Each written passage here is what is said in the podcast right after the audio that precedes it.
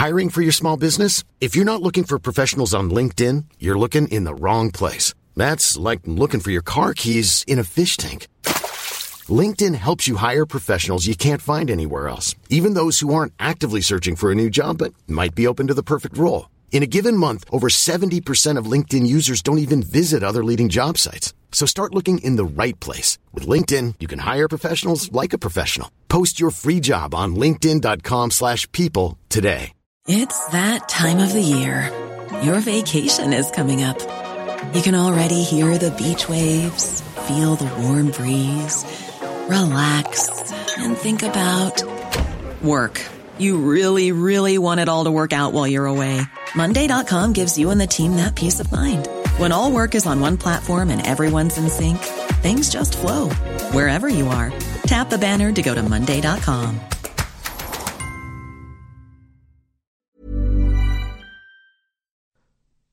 Can you afford your next mortgage? From next year, you'll have to prove it. Is it time to take profits on your share deals? Thousands now think so. And how much warning must your bank give of cuts to your savings rate? All this to come in this week's FT Money Show. I'm Matthew Vincent and I'll be giving you the lowdown on all of these money matters in downloadable form with my colleague from FT Money, Steve Lodge. Hello. And our special studio guest, Mark Baker, Head of Research for Capita Registrars. Hello there. So let's start with the money news. This week, would-be home buyers found out that it may be harder to get a mortgage next year. Under new rules announced on Monday by the Financial Services Authority, all borrowers will have to prove their income and provide a detailed breakdown of their spending habits to qualify for a mortgage. As part of its wide-ranging review of the mortgage market, the city regulator banned self-certified loans, which have allowed about a million borrowers to take mortgages without proving what they earn. But the regulator stopped short of banning other risky types of mortgage, such as those that offer up to 100% or more of a property's value, or a high income multiple, say four times your salary. Um, Steve, in spite of the fact that these mortgages are still going to exist, um, it is going to get harder to get a home loan, isn't it? Um, particularly for the self-employed, Matthew, as you say, who traditionally have gone down the self-certified routes, you know, where they've literally put down any number. And, and don't forget, of course, with so many self-employed people, the, the very nature of uh, self-employment is that you're trying to minimise your income for tax purposes. So they're now going to have to throw it all open a lot more and, and, and undergo these affordability tests. Big question, of course, how strict and how searching these affordability tests will be.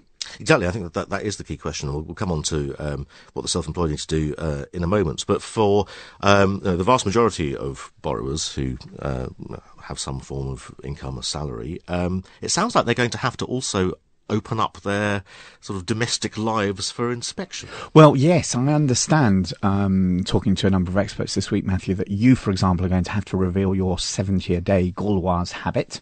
Um, and I may even have to touch on how many bottles of whiskey are sinking my cornflakes in the morning. Yeah, but of course we, we only have these habits because it gets us a better pension annuity, and now it's going to cause us problems with our mortgages. Absolutely, absolutely. And um, but I think the serious point is, apart from asking what we spend our money on and our vices and our hobbies and so on, is exactly how they're going to prove it. Um, you know, to to go back to your cigarettes. I mean, you may, for example, tell them you spend rather less. Um, so are they actually going to than you than you actually do on on, on smoking? So are they actually going to ask for accounts here? Um, I've always found in the past myself with affordability tests, it really is a question of what's in the test itself and, and whether they actually ask. You know, it's obvious that why they're asking it, they're asking it because they want to know do you have this spare disposable income which will allow you to service the mortgage? So the obvious thing for a borrower to say is, uh, well, actually, no, I don't go out for dinner that often, and no, I never stand my round in the pub and so on before you say anything. and yeah, so, so everyone is going to have a, a, sort of vested interest in making their free disposable income, which is what the FSA is saying this measure is going to be, mm. uh, as high as possible. But uh, um, to come back to the self-employed, mm. I mean, you make a very good point. Um, the idea, if you're self-employed, is to keep your taxable uh, income as low as obviously within can. the rules. Yeah, obviously within the rules. Um, but under this new system, uh, no one will be able to self-certify their earnings. And I think I'm right in saying that at the moment, the minimum requirement for a conventional mortgage is two years worth of accounts for a self-employed person or the self-assessment tax form SA 302, which again is going to uh, effectively minimise income. So it's, it's going to be hard for the self-employed. Well, it is if you just become self-employed, for example, and many people will have become self-employed uh, not through their own volition. Uh, in the downturn, of course, they will have, you know, they will have been uh, hardworking journalists who have been rewarded with a sack from uh, other newspapers, not the Financial Times, and uh, they will suddenly have to go freelance and so on, or people who've become consultants and so on, or people who've just totally changed career. So in those initial in that initial period of self employment, of course, you're going to find it very difficult to prove a consistent record of earning. Um, which, of course, turn it round from the, the lender's point of view, of course, that's exactly the issue. You know, you've no idea of how consistent and how reliable that income stream is going to be. Exactly. Well, I should say that these these new rules are out for consultation uh, at the moment, and most brokers think that they're um, going to come in no sooner than the fourth quarter uh, of next year. But I think the message for self-employed people, those about to become self-employed, is if you can sort out a mortgage now, um, then you should do so. Um, Steve, thank you very much indeed uh, for that, and for more on how these new rules uh, will work, including a Q&A on how you might be affected, uh, see our online stories at ft.com forward slash money. Still to come on the show, why banks will soon have to send you a nice letter warning about future cuts to your savings rate. First, though, the stock market. With the FTSE All-Share Index up nearly 50% from its low point back at the beginning of March to a one-year high in September, private shareholders seem to be judging that the market rally has gone far enough. Exclusive data from Capita registrars shows that private investors turned negative on shares for the first time in a year in August and September. They sold a net £199 million worth of equities in that period, uh, calling a halt to nine months of equity buying in July. Um, so, Mark, um, as head of research for capita. Do you think that these findings, this selling that we've seen, marks a significant turning point? I think we definitely uh, have seen a massive pause from private shareholders in what they're doing. Um, ahead of the the major market correction, private shareholders really began to pull money out of shares in quite a big way. Uh, and we saw several billion pounds flow out of the market up to the peak in about May 2007. Um, and they sort of sat on the sidelines for a little while, and then about a year ago started to buy back in quite heavily. The market still had further to fall, I, I, I should say, but um, they benefited from averaging in as the as the stock market fell. Um, and we had eight months where they, they consistently put money, about two to three billion pounds, back into shares. What we've seen over the last couple of months is, I think, having with share prices having risen um, quite significantly, that they've they've said, okay, enough's enough it's time for me to start taking some profit again. Whether they're right, whether the rally is over, it's not for me to say. I'm not the sage of Omaha, but um, I, it certainly is quite a significant change. And it seems as if um, these uh, private shareholders holding uh, equities directly, uh, hence you have access to, to what they're doing as uh, uh, Capita registrars, uh, are quite prescient.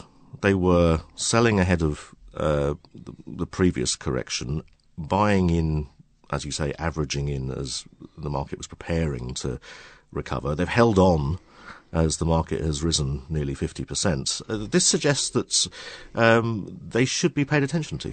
Well, there is uh, there there's certainly a, a, stereotype with the private investors always buying at the top and selling at the bottom. But I have to say, our research over the last three or four years has shown that really isn't the case, and private investors are a lot savvier than people perhaps give them credit for. One thing that's really worth saying about private investors is, unlike professional investors, they're not hidebound by the need to track an index, so they can actually go for absolute returns if they've made 50%, they can say, well, thank you very much. I'll take that and I'll go and have a holiday, buy a car, pay down some debt, whatever it might be. Uh, a poor, poor, fund manager may be saying, well, I've made 50%, but the, the, index is up 53%, so my bonus isn't going to be looking so good this year. I suppose the other thing that they can do perhaps more freely than a fund manager who is um, tied to a particular mandate is that they can uh, move between different sectors uh, quite freely. Um, what does your data show about uh, investor behaviour in terms of the sectors they're selling out of at the moment? Well, uh, you know, we've, as I said, we've seen a small amount of money coming out of equities, but there are other interesting things going on that show that private investors may be preparing for stock market to uh, correct again, and that is by switching back into more defensive shares. So, uh, over the last four months, uh, they've sold around 650 million pounds of cyclical shares, which uh, might be expected to do worse if share prices, if the if the stock market's going to fall. So, banks, oil companies, that sort of thing uh, and started to buy more defensive shares. So those whose incomes are relatively protected, whatever the economic climate or whatever the stock market climate. And again, there we're talking about utilities, supermarket companies, food producers, that sort of thing. So they've, uh, having sold around 650 million of cyclicals, they bought around 400 million of defensive shares. And this is in the in the period August and September. This is actually in the last four months, but most of that right. was in the last two months. And Steve, uh, has, has this sort of um, shifting out of cyclicals and into defensives uh, been going on in the Lodge portfolio as well? The Lodge portfolio, yes. Well, I mean, um, banks, classic. Uh, Barclays up 600% from its low at the beginning of this year. I sold some Barclays. I did sell some Barclays. Yes, I sold some Barclays. Um, as a lot of people have, I think they've said they've had this fabulous totally unprecedented return. So, and I think a lot of brokers are reporting that as well. I mean, on the other side, of course, you know, Britain's most widely held share, Lloyd's, now owning Halifax and so on. People haven't seen the same level of recovery, and now, of course, they fear that this prospective rights issue will actually result in a further share price fall. Um, but I think a lot of people are talking about the virtues of things like pharmaceutical companies like uh, Glaxo and AstraZeneca, Vodafones of this world, some of the ones that really didn't do that well in the recovery, um, but actually offer good, supposedly safe yields and a good global spread as well, and big big fat companies that ain't going to disappear tomorrow. I think the yields is a really important point actually, and Vodafone is one of the largest dividend payers in in the country, one of the top five, I think. Um, and uh, you know the banks used to be up there as the biggest dividend payers in in Britain, mm. but clearly now they are not there. The oil companies currently hold that top spot, but you know, Shell, one, BP, and so absolutely, on. Absolutely, yeah. and BP will be the biggest dividend payer this year. But one must question whether that's sustainable in the long term. Uh, they're clearly still paying big dividends based on oil prices of $140 uh, and oil's down near 80 you know, they, they may not be able to keep that kind of level, and indeed they have started to trim it back a little bit.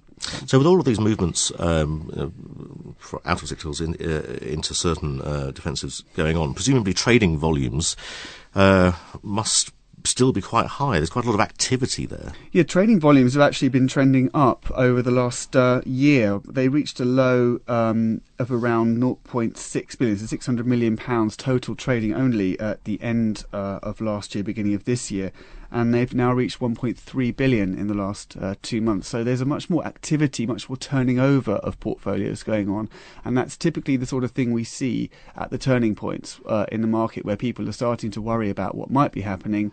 We get a little bit more activity while they a selling out and b starting to refocus. So the signs are there, and uh, all private investors might want to think about uh, uh, their positioning in their portfolio and uh, possibly think about uh, defensives. Uh, Mark, thank you very much indeed for that. And if you'd like more details of the stocks that private investors are selling and what they're now buying into, have a look out for our analysis of the Capita Registrar's figures in FT Money this weekend and online at ft.com forward slash money. And finally today, savings accounts. From November, millions of instant access savers will be entitled to two months written notice of cuts to the interest on their accounts under new EU regulations. Banks and building societies will also have to inform individual account holders where returns are set to fall because a bonus interest rate is finishing. So these new notification rules could put a stop to the practice of shaving rates without informing savers. Um, Steve, this sounds like it's got to be good news. Is it that simple? A lot of it's good news, Matthew. It's quite technical, and it's all about those big fat booklets that have been dropping on your doormat, or were dropping on your doormat until they the postman went on strike. Um, do you remember the thing that all says important information? Yes, I, I always file that in the bin. Well, usually. indeed, it's important information, and believe it or not, it is hidden in there somewhere that there is this thing from Europe. Hurrah! Uh, the European Union Payment Services Directive comes in from the first of November, and it's specifically affects most instant access accounts, not all. It's always more complicated than that, plus current accounts. And you're going to get this two months notice, two months advance notice before they can actually cut your rate. Great news. Currently, there's no requirement for advance notice at all. Um, in addition, a lot of the top paying savings accounts of recent times have been these ones where they've had an introductory bonus. So, and it's a classic trick that, you know, they give you 3%, but half of that's a bonus and so on. So, of course, you forget that the bonus has fallen off when it falls off after six months. From now on, they're going to have to also give you advance notice of that. Then, from next May, there's another set of notification rules that will affect all the other accounts, the notice accounts and the other instant access savings accounts that haven't been covered by this European thing. And that will essentially also give advance notice. So the real change here is advance notice. And as the FSA rightly says, this will tell people more, give them advance warning, so that they can do something about it if they want to.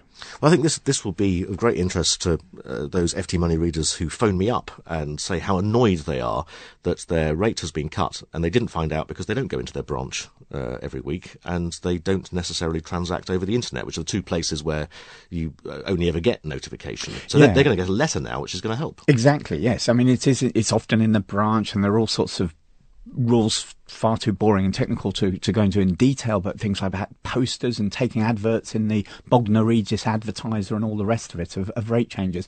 And as you say, in, for anyone who's web savvy, most of the rate changes can be identified on the website, but certainly not in advance, or very rarely in advance. I mean, these are all requirements, so there are differences across the industry, um, but they won't be highlighted either, so you won't necessarily know, and they might actually say this is a rate cut. They might just say this is our new rates. So the key point is you'll be given advance notice that your rate is coming down.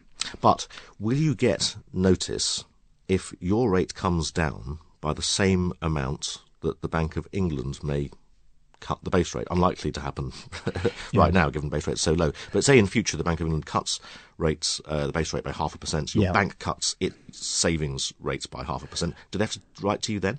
Yes, it's all cuts. It's all cuts, but but it's a, it's a good point because of course this has been a big issue and, and was a big issue sort of about a year ago when the base rate collapsed, of course, and and under the existing rules, your rate could have fallen about five percentage points without you being entitled to any notification at all from your bank or building society.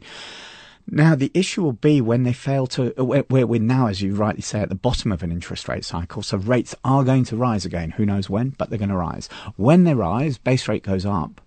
There is no requirement under the new rules, bizarrely, to tell you if you haven't been, if you've been shortchanged by that base rate increase. So base rate goes up a half, your account goes up 0.25, they don't have to tell you they've shortchanged you. They don't have to tell you if they haven't moved your rate at all.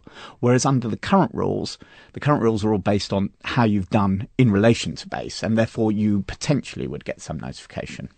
So you'll find out about uh, changes on the way down, but when the base rate starts to rise again, it sounds like it's having to go back into your branch, having to go onto the website, having to find out for yourself. Well, indeed. I mean, it really does sound like sort of shutting the sort of stable door after the horse has bolted. I mean, two big issues of the last year. You know, that collapse in interest rates a year ago. You weren't necessarily told what was happening to your specific account, although you'd have had to have been on Mars not to know that base rates and interest rates weren't falling generally. And then in recent months, you've seen this whole series of little, little, as you pointed out, shaving of rates. Um, some of which may have been part told. Uh, in, in some cases, savers may have been told about, but in many cases they won't have been because no doubt, although it's very difficult to get banks and building societies to admit this, no doubt they were specifically designed such that they didn't, you know, they didn't breach even the current rules. Surely not. Uh, well, thanks for that, uh, Steve. I'm going to go and dig out that uh, booklet that I may have thrown away by accident.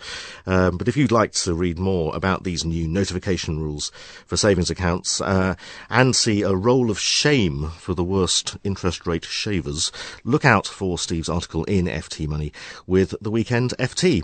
But that's all for this week's FT Money Show. Remember, you can get weekday news updates on our website, ft.com forward slash money, and you can read and comment on our latest blog posts at ft.com forward slash money matters. We'll be back next week with another financial lowdown in downloadable form. But until then, it's goodbye from me, and it's goodbye from Steve and Mark Baker of Capita Registrars. Goodbye. Goodbye.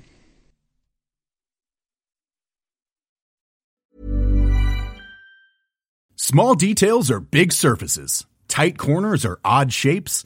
Flat, rounded, textured, or tall. Whatever your next project, there's a spray paint pattern that's just right. Because Rust-Oleum Custom Spray 5 and 1 gives you control with five different spray patterns. So you can tackle nooks, crannies, edges, and curves without worrying about drips, runs, uneven coverage, or anything else. Custom Spray 5 and 1. Only from Rust Hey, it's Paige DeSorbo from Giggly Squad. High quality fashion without the price tag? Say hello to Quince. I'm snagging high end essentials like cozy cashmere sweaters, sleek leather jackets, fine jewelry, and so much more. With Quince being 50 to 80% less than similar brands. And they partner with factories that prioritize safe, ethical, and responsible manufacturing. I love that. Luxury quality within reach. Go to quince.com slash style to get free shipping and 365 day returns on your next order. Quince.com slash style.